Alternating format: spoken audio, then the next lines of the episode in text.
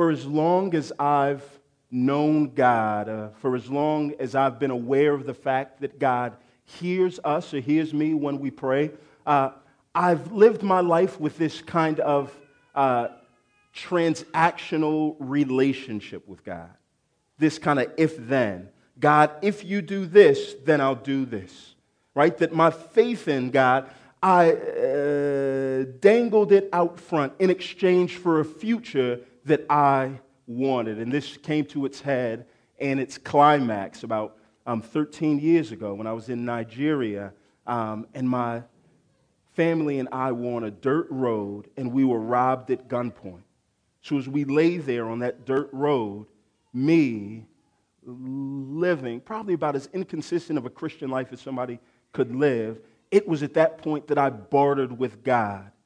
I said, Lord, if you'll save me, if you'll get us out of this, I promise that I'll spend the rest of my life telling people how good you are. And it worked. God saved us. And it was great. But because it worked, I thought that that was the way that things worked. God, I'm in trouble. I really need your help. If you give me the future that I long for, then I'll give you the faith that I think that you want. And it worked for a while until I found myself in college and I found out that things really didn't work that way. That the bottom fell out, fell out, and I found myself in the same place where I really needed God's help, and I tried to exchange Him, my faith, for the future that I wanted. And what I found out was that the Christian faith, prayer, getting things from God really wasn't as cut and dry as I thought that it was to live life with that mindset is probably the most fertile soil for producing uh, uh, discontentment with God or with Christianity. Maybe for you, it hasn't been something that tragic, but one thing that I think that I know about all of us is that we default to this transactional re- relationship with God. You and I have this knack to take the the raw data that is our lives and use it to form conclusions about what God thinks of us. We use it to form conclusions about how good God is to us. And one of the biggest pieces of raw data that we use is the way that God responds to our prayers. And so it takes place in this room right now. If we could split this, this room in half, there's two groups of folks here in this room. There's one that, as you think of 2015, and as you think of this transactional relationship with God, you don't have a problem with it because it's worked. There's some here in this room that 2015 is, was a really, really good year. All the things that you prayed for, you got. Marriage is well.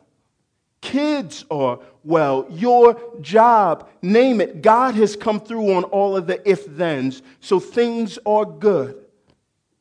But then there's those here in this room who find themselves in a place where things have not been so, so, so good. And you've seen that trying to barter with God really doesn't work out in the way that you hoped that it would. You were eager to get to 2016 because 2015 was full of pain. 2015 was full of marriages that didn't work. 2015 was full of heartache. 2015 was full of kids that didn't act right. 2015 was full of loss. And what takes place is when we pray and we ask God for really, really good things, and He doesn't come through on those good things, then we're faced with this one truth. It's we're faced with choosing. It's either God can't do anything or God won't. Right? We find ourselves in a place where we may just stop to pray because we feel like God doesn't actually have the power to change things or to change this or to change that person.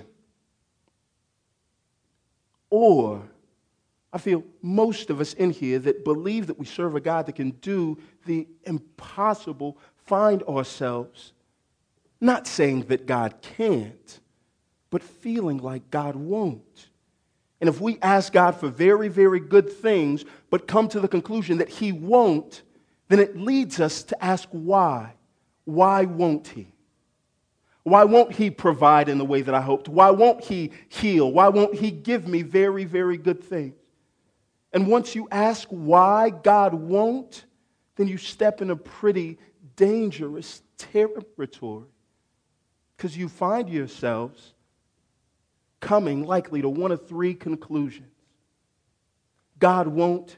Maybe God won't because God doesn't love me. Or at least God doesn't love me as much as he loves them, those that he will do stuff. So you spend your life trying to work for it, trying to earn God's love. Or you may think, God won't because I don't have enough faith. So you sit and you try to muster and get enough faith to ensure that God will give you the future that you want. And you find yourself frustrated because you realize faith isn't something that you can just create. You can't just tell yourself to have more faith. Or you think that God won't because you think maybe God is punishing me for something that I did. So you spend your life or your resolve for this year, maybe I just need to do better because if I do better, then God will give me what I want. And that's not Christianity, that's karma. So we find ourselves in this place where, though we have this transactional re- re- relationship with God, we feel like it really doesn't pan out. And all that that does in the hearts of you and I is it shows us that our faith isn't as solid as we think. At best, all of us in this room have faith that's like wet cement, it's still forming. And when God doesn't come through in the way that we need Him to come through, it creates this distance from God where we find ourselves wavering and doubting in faith. And the dangerous thing about coming to a new year is that we can tend to think that 2015 was our problem. We can tend to think the scenarios that we find ourselves in are our real problem, and we just need God to change things for us, and then things will be okay. Do you know the only thing worse than an injury? The only thing worse than being injured is having somebody misdiagnose the solution. When Pastor Richard tore his Achilles, the first doctor that he went to told him that he had a sprain. So for a week, he's on this leg and it's not getting better. It's just getting worse. But then he went to a place and they gave him the right diagnosis and they said, This is the worst Achilles rupture I've seen. So, what we don't want to do is be those that think our problem is just where we find ourselves. Circumstances are never our main problem, it's something much deeper. So the question lies how do you and I maintain this consistent faith? How do you and I have strong faith when it seems like God can't or God won't use his ability and power for our good? And I think we turn to God's word. So if you would, turn with me to Daniel chapter 3. If you find yourself in that place, I want you to know that the Bible is for you. The Bible is written for real people that deal with real problems like the ones that we've talked through right now. So, this past week, my wife and I just moved into a new house in the West End, finally. And what takes place is this you move into a new house and you find out that there's, there's things that kind of aren't as they should be. So, what do I do? Do I ask my wife? No, because that would hurt my pride. I get on the computer and I search Google. So, what I find out is I go there and I see whatever problem that I have, there's a million people that have gone through the same thing and have already found a solution that works. So, I don't have to try new things, I just have to see people that have found themselves in the same place that I've been in and found a solution. This is what God's word is for us it is a catalog of people that find themselves in the same conundrums that you and I find ourselves in. And to the extent that they trust in God, they find the right solution. And this is written for you and I. The reason why we turn to this ancient book is because the God that we serve is perfect. And the thing about perfection is this if you it only makes it worse. You and I make these resolutions to do all of these great things in the new year because we're not perfect and we know that we need to change. If something is perfect, just right, and it changes, then it's no longer perfect. So we go to this book, and although it's ancient, written thousands of years ago, it talks about a perfect God that doesn't need to change. He doesn't need to reinvent himself. So everything that he says is always relevant all the time. Thank you. I wish somebody here was grateful for this great God that we have. Daniel chapter 3, what we find out uh, is we come to a place where God's people are in exile as a result of their sin. This new king starts to rise up, and what he does is he tests the faithfulness of three boys. It was 12 years ago reading these verses in my NIV Bible in my dorm room that completely changed my life and, and the way that I looked at faith. And so here's what starts off this king comes and he pulls all of the influential people of this place. So, various leaders, influencers, rule, rulers, who all have their own gods. And he builds this big statue. And what he says is when the music comes on, y'all have to bow down and worship this statue. Turn your back on your own God, or you'll die. And so, look, all of the influences, leaders, people that should have been a model and example of a faith that really, really stood firm. Daniel chapter 3 7 starts off and it says this Therefore, as soon as the peoples heard the sound of the horn, pipe, lyre, trigon, harp, bagpipe, and every kind of music, all the peoples, nations, and languages fell down and worshiped the golden Im- image that the king had set up. So you have a group of folks who all have their own gods, who are supposed to be models and examples of this firm faith that stands in the face of frustrating times. And as soon as they were threatened with death, was done. Martin Luther King says that if a man hasn't found something to die for, then he's not fit to live. And that's especially true for the Christian.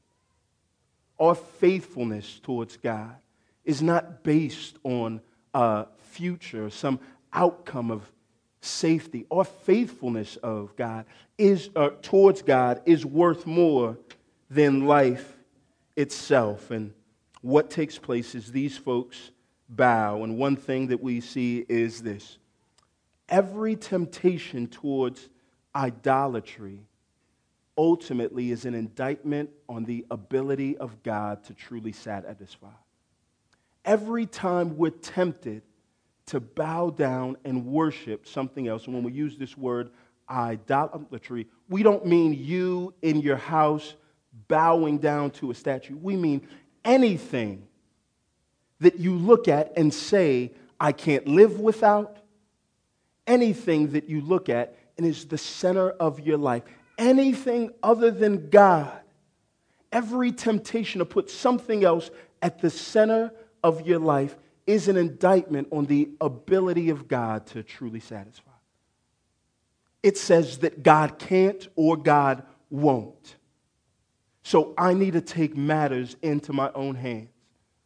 And it's instinctual for all of us who live for self preservation.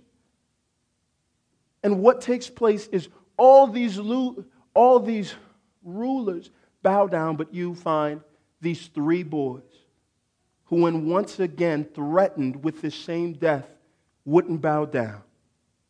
Then, when they were brought in to stand in front of the king and he threatened them once again, Daniel 3, verse 6, 16 says this Shadrach, Meshach, and Abednego answered and said to the king, O Nebuchadnezzar, we have no need to answer you in this matter. If this be so, if you throw us into the flame, our God, whom we serve, is able to deliver us from the burning fiery furnace, and he will deliver us out of your hand, O king. But if not, be it known to you, O king, that we will not serve your gods or worship the golden image that you have set up. One of the things we've done through the course of the past few weeks is we've talked about what knowing God means. That if you know God, it means the past few weeks you don't have to know fear. If you know God, it means you don't have to know want. If you know God, it means you don't have to know despair. And right here with these guys, one thing that we see and find out is this if, if you know God, knowing God means this you don't have to know the future. Knowing God means that your faith is not contingent on a certain future that God brings. Knowing God means that regardless of the future that comes your way, there's a faith that can endure any obstacle. And so, what we're going to see here is two components to this long lasting, enduring, indestructible faith. And the very first one is this enduring faith always has to start with this confidence in God's ability to do the impossible. Enduring faith starts with God's confidence in God's ability to do the impossible. Verse 17 says this If this be so, if you throw us into the flames, our God whom we serve is able to deliver us from the burning fiery furnace, and he will deliver us out of your hand, O king. What take place is these guys are set with obedience to God may very well cost them their life. And instead of backing down, we see a picture of guys who, in the face of very real opposition, says, We're not going to back down. Why? because we really believe that God can do the impossible. What makes surrender to God easy is a belief that God can actually do the impossible. How do they have this? Where do they get this from?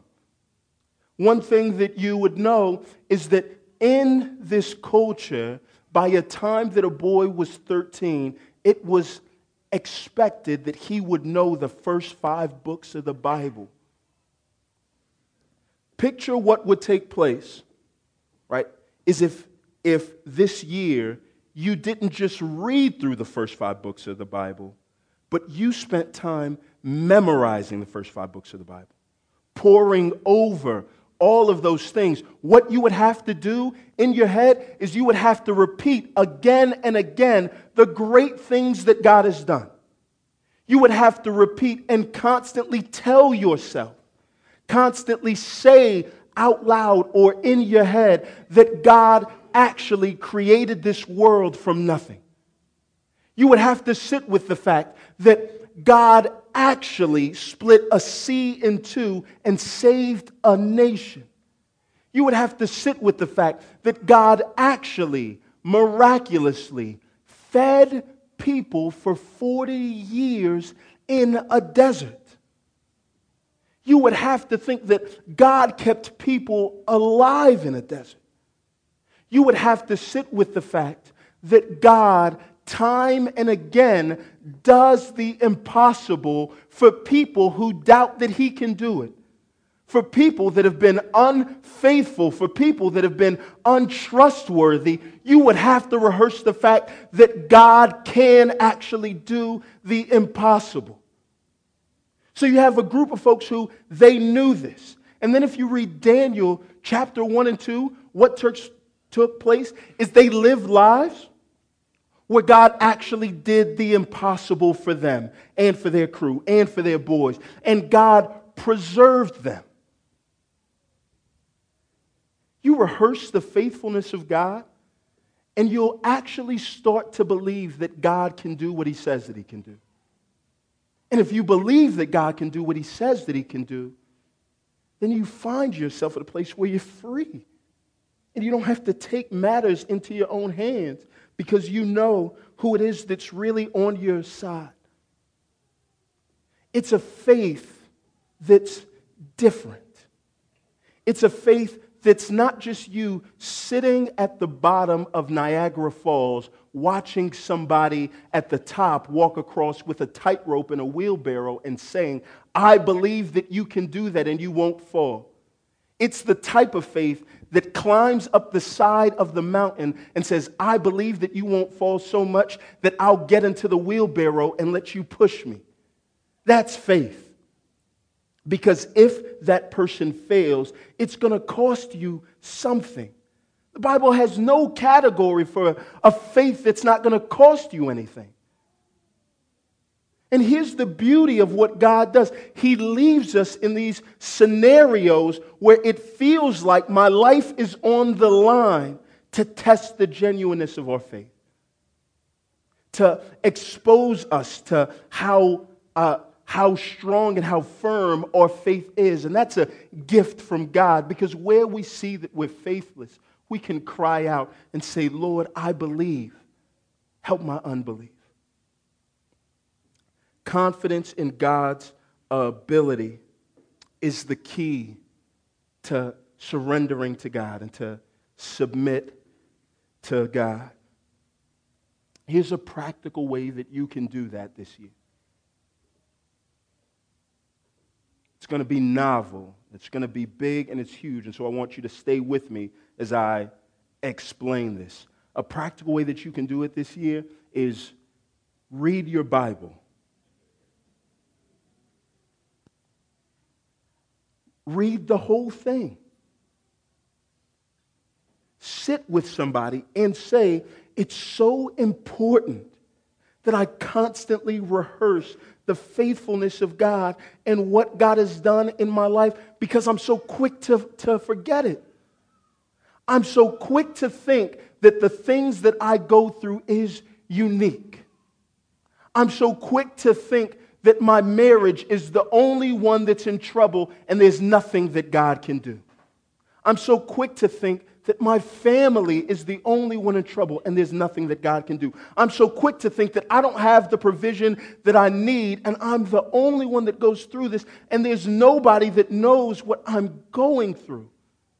As you sit and start to read this book, what you'll start to find out is if you're honest, you'll see parts of yourself in all the bad examples that we see here in the, the text. And you'll see just how good God is with people who lack the faith to trust Him. And it'll increase and bolster our, our faith. This is why we gather. This is why we come week in and week out to rehearse the faithfulness of God to people that forget it. If you're here and with it being the front end of the year, you really made it up in your mind. I really have to start to come to church. I want to let you know that you're taking a great first step. Stick with it. Come around. Stay.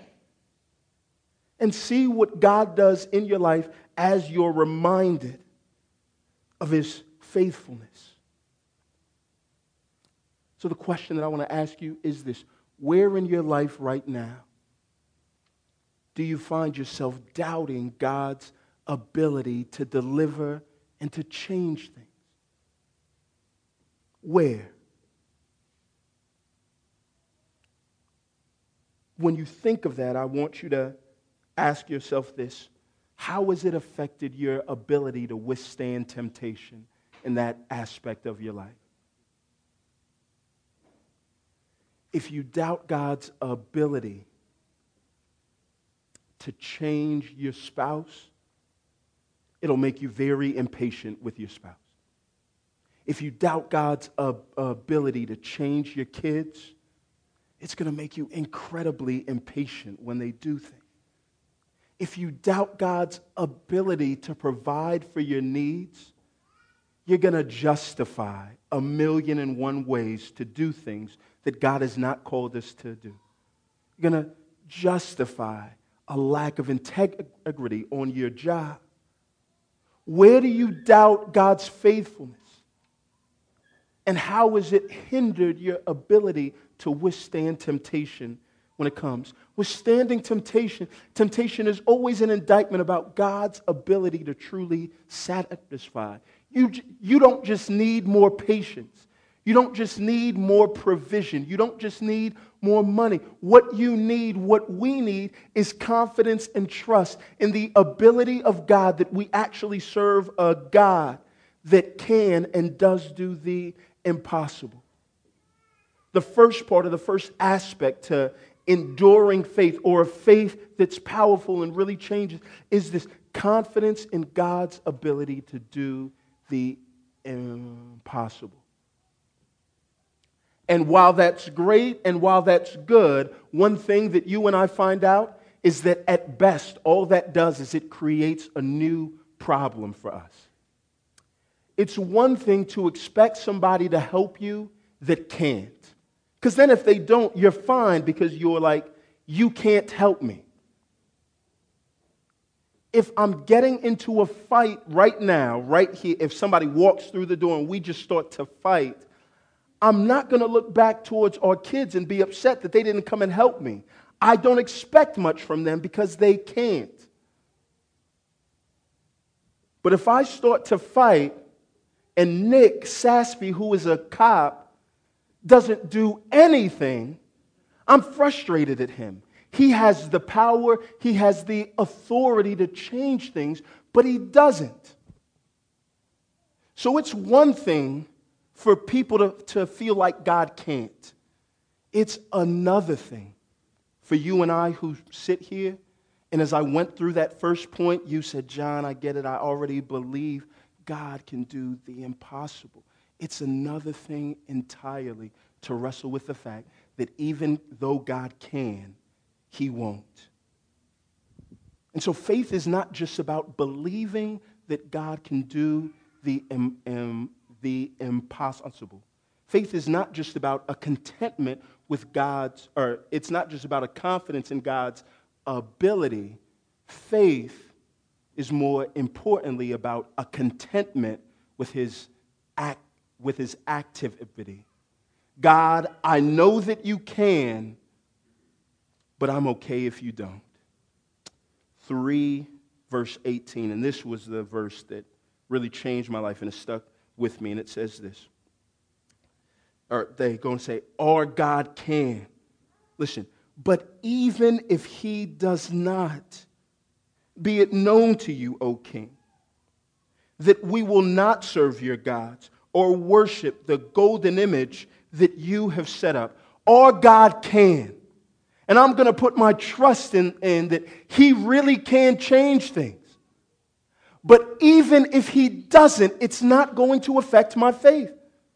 Even if he doesn't, it's not going to affect the resolve that I have.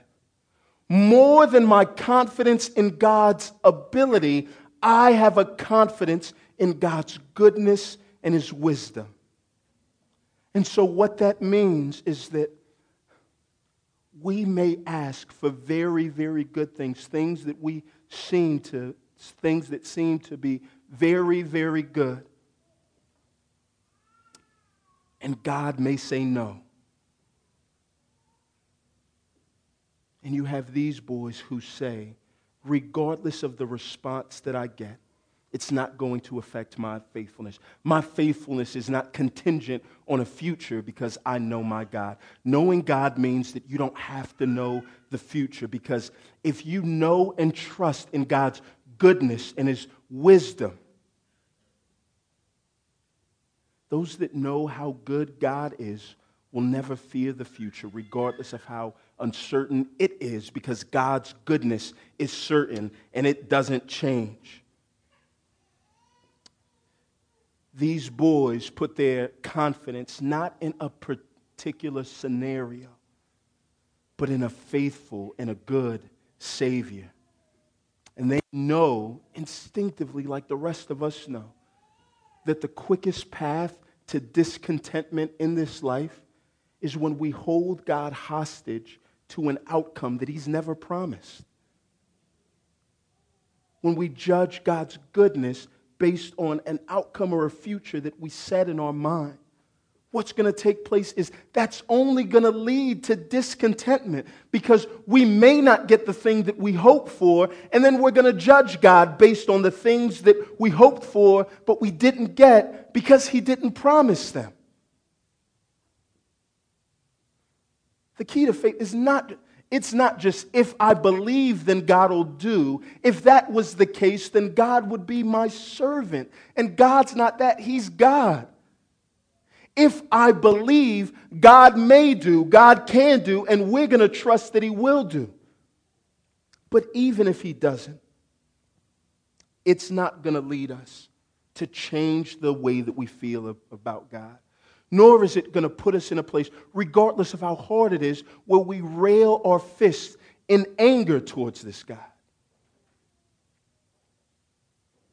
If you ever find yourself at a place where you think, I'm frustrated with the way that God did things. I wish that God would have done something else. Then what that is, is, a, is it's us saying in our hearts, I really wish that God would change. And if in our hearts we believe that God should change the way that we did things, then what that means is that we don't believe that God is perfect because if you're perfect, you don't change. So, saying that I really wish God would have done something else that would have been better is our heart saying, I really don't know. I'm not sure if God is perfect like he says he is. God may need some help to do his job. And if God needs help to do his job, then that's not a God that I want to serve. Even if I don't think that I'm the one that can help him, if there's somebody else that has to help him, I don't want to go to God. I want to go to the somebody that helps him. And the second that that seed is implanted in our heart, I wish that God would have done something else. That's the quickest path to disobedience from God because we're convinced that there's some good to be found outside of God. Genesis 3, it starts there and on and on and on. It's the same pathway. Since 2014, one thing that I've done at the top end of each year is I read this one book by a guy by the name of Richard Baxter, and it's called Dying Thoughts, right? Great read at the start of the year. This pastor got to a place where he was really, really sick and thought that he was going to die. And he saw just how weak his faith was. So, what he does is he writes this book, and at the front end of, of the book, what, what he says is, I'm not writing this book for nobody else. Well, he didn't say it like that, but that's what he meant. I'm not writing this book for nobody else. I'm writing this book because I see just how weak my faith is, and I need to remind myself or convince myself that death, as hard as it may seem, it's not a bad thing. And, and, so he writes his book, and it's a great book to read at the front end of the year to remind ourselves. Today is what we have right now. We all know there's so many people that we thought would see this year that haven't. And the book of Ecclesiastes tells us that that's the end of all of our roads. And I want you to hear what, what, what what he writes. He says this I hope that I shall never dare to say that God is mistaken or that I could have chosen better for myself. Many times has the wise and good will of my God crossed my foolish and rebellious will, and afterwards I perceived that it was best. The more I have tried him, the better I have found him. Had I better obeyed his ruling will, how much more happy would I have been? Many times has God's will crossed our own, right? The only thing that I can guarantee you this year is that everything is not going to work out the way that you hoped that it would. That's a guarantee. But if we serve a God that we're confident can do the impossible, if we serve a God that we trust his goodness so much that we're content with what he does, then it'll guard our faith even in the most trying times.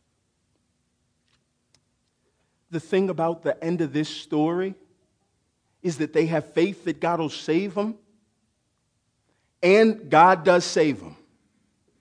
So we lose the force of their faith if we read this story and just stop here at this story. One thing that you'll find out, you may be new to church. One thing that'll help you make sense of this book right here is this everything in this book is meant to point to Jesus. If you read something in this book and you interpret it and you don't see the trajectory of how it gets us to Christ, you may get very, very good things from what you read, but you're not going to get the point of it all. So, the beauty of this is the prayer, the confidence that they had in this great God, right? It turned out well for, for, for them.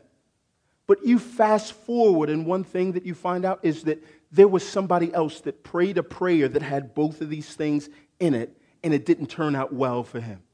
Mark chapter 14, verse 36, as Jesus is in the garden, what he says is this And he said, Abba, Father, all things are possible for you. Jesus believed that God could actually do the impossible.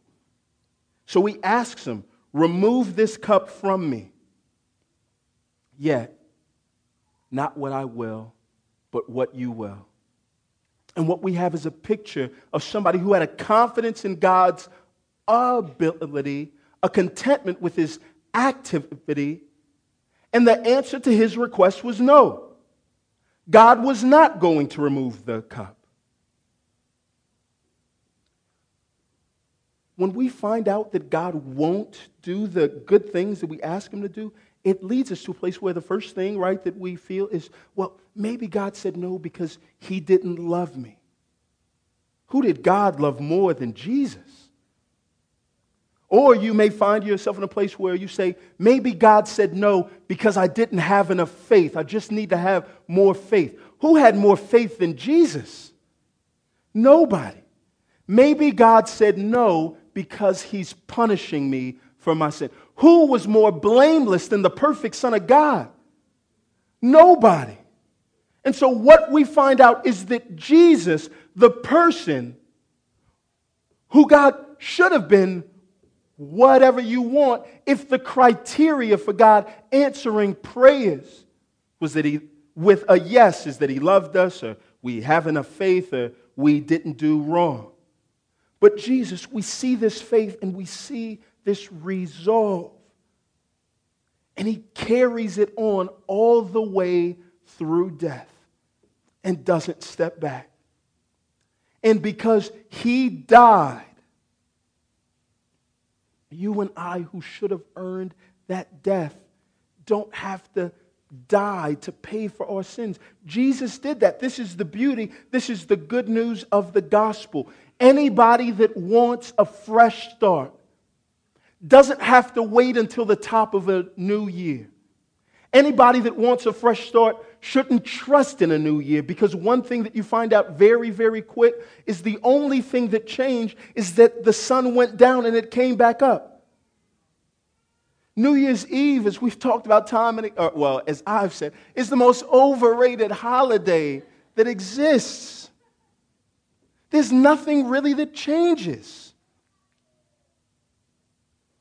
But the beauty of what Christ did here is that he actually makes change possible. The relationship that we long for with God Jesus doesn't just provide the pathway for us to get there, but he empowers us and lives inside of us. So much so that when the Bible says that God looks at us, for those that have repented our sins and trusted in Christ, when God looks at us, He doesn't see our sin. He sees the perfect life of His Son, Jesus, which means this He is inclined to respond positively to our prayers, even if the positive answer is no. Knowing God means that you don't have to know the future because we have something better than the future. We have a faithful Father and Savior that cares for us. And this doesn't just like the faithfulness that we see in Jesus is a thing that spreads to those that follow. I want you to see Jesus' faithfulness was amazing. But it wasn't unique in the sense of somebody that has faith that'll take them all the way until death. Have you ever heard of a guy by the name of Polycarp? Polycarp was a disciple of John. And so what took place was he lived in a time where Christians were being brutally slaughtered and killed. And so here's the story of his death, and it says this He was promised freedom if he would just recount and deny Christ. Here's the first thing that he says 80 and six years have I served him, and he never did me any harm. Somebody to say, I've served Christ, and he never did me any harm.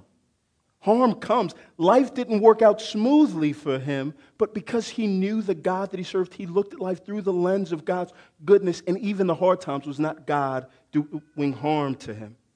How then can I blaspheme my King and my Savior? So then they take him out and they're getting ready to feed him to beasts in a stadium, and they say, Recant and we'll let you live. And he says this Let the beasts come, for my purpose is unchangeable. So they don't feed him to beasts, and then they take him and what they say is, we're going to burn you at the stake. You have this one last chance to recant on Christ, or we're going to tie you up to the stake, set it on fire.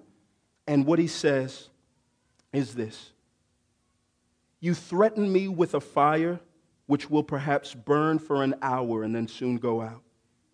But y'all are ignorant of the fire of the future judgment of God, which is prepared and reserved for the punishment and torment of the ungodly. But why do you delay? What's the holdup? Bring on the beast or the fire or whatever you choose. I guarantee you that you won't, by either of them, move me to deny Christ, my Lord and my Savior. And he was burned at the stake. And the fire came and it lasted for an hour and it's gone. And he's in everlasting joy with his Savior. What is it that makes this possible? This faith. It's not just saying have more faith. God can do it and you need to be okay with what he does. That doesn't change anybody. Do you know the thing that changes people and gives them the ability to endure hard times and maintain this faith? A better hope. Hope of a better future. That this is not all that there is. If you think this is all that there is, then you're going to live your life to protect this.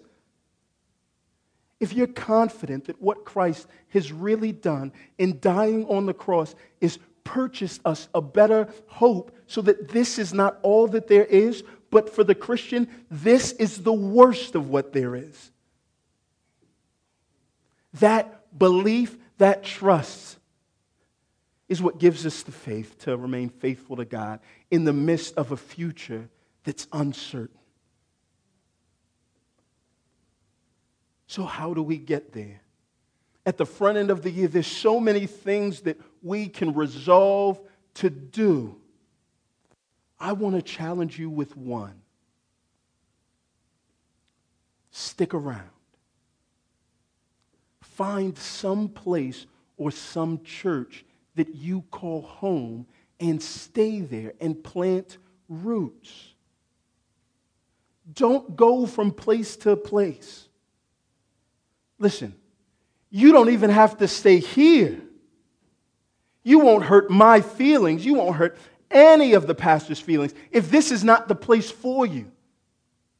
Matter of fact, at the end of the time, you can come up to me and say, Hey, John, I really need to find a place. This isn't the place for me. I'll help you find a place. Find a church, a place that you can call home where the faithfulness of God is rehearsed over and over and plant roots and stay there. Form relationships with people that are a part of the church. Find out the places in their lives where they're doubting God's ability and speak truth to those things. Find places where they're discontent with the way that God has worked things out in their life. And remind them of times where you looked back and thought God should have done something different, but it was the best thing that happened. If you find yourself right now in the midst of a time where you're frustrated with the way that God is doing things in your life, don't be silent. Doubt only grows in isolation. Voice those things, talk about them, and be amazed and be floored at how, when those things are exposed and expressed, you're not the only one to go through it. Countless folks in this room have gone through the same things. Countless folks in this book have gone through the same things and found this same God to be trustworthy and true. Knowing God means that you don't have to know the future because we serve a God that can do the impossible. And more than that, we serve a God that's trustworthy. When even though he doesn't do the impossible, he's still working it out for our good. Let's pray. Father, once again, we are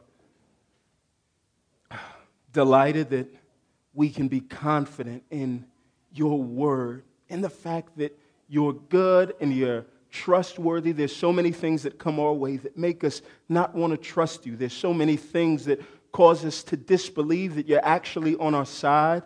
And I pray that you would give us an assurance that you are on our side, not based on our performance, but based on what Christ has done for us. I pray uh, that those of us that know this truth and rehearse this truth, but find that it really doesn't change us, God, would you, by your Spirit, give us the grace to really internalize that truth, oh, our great God and King. It's in Jesus' name we pray. Amen.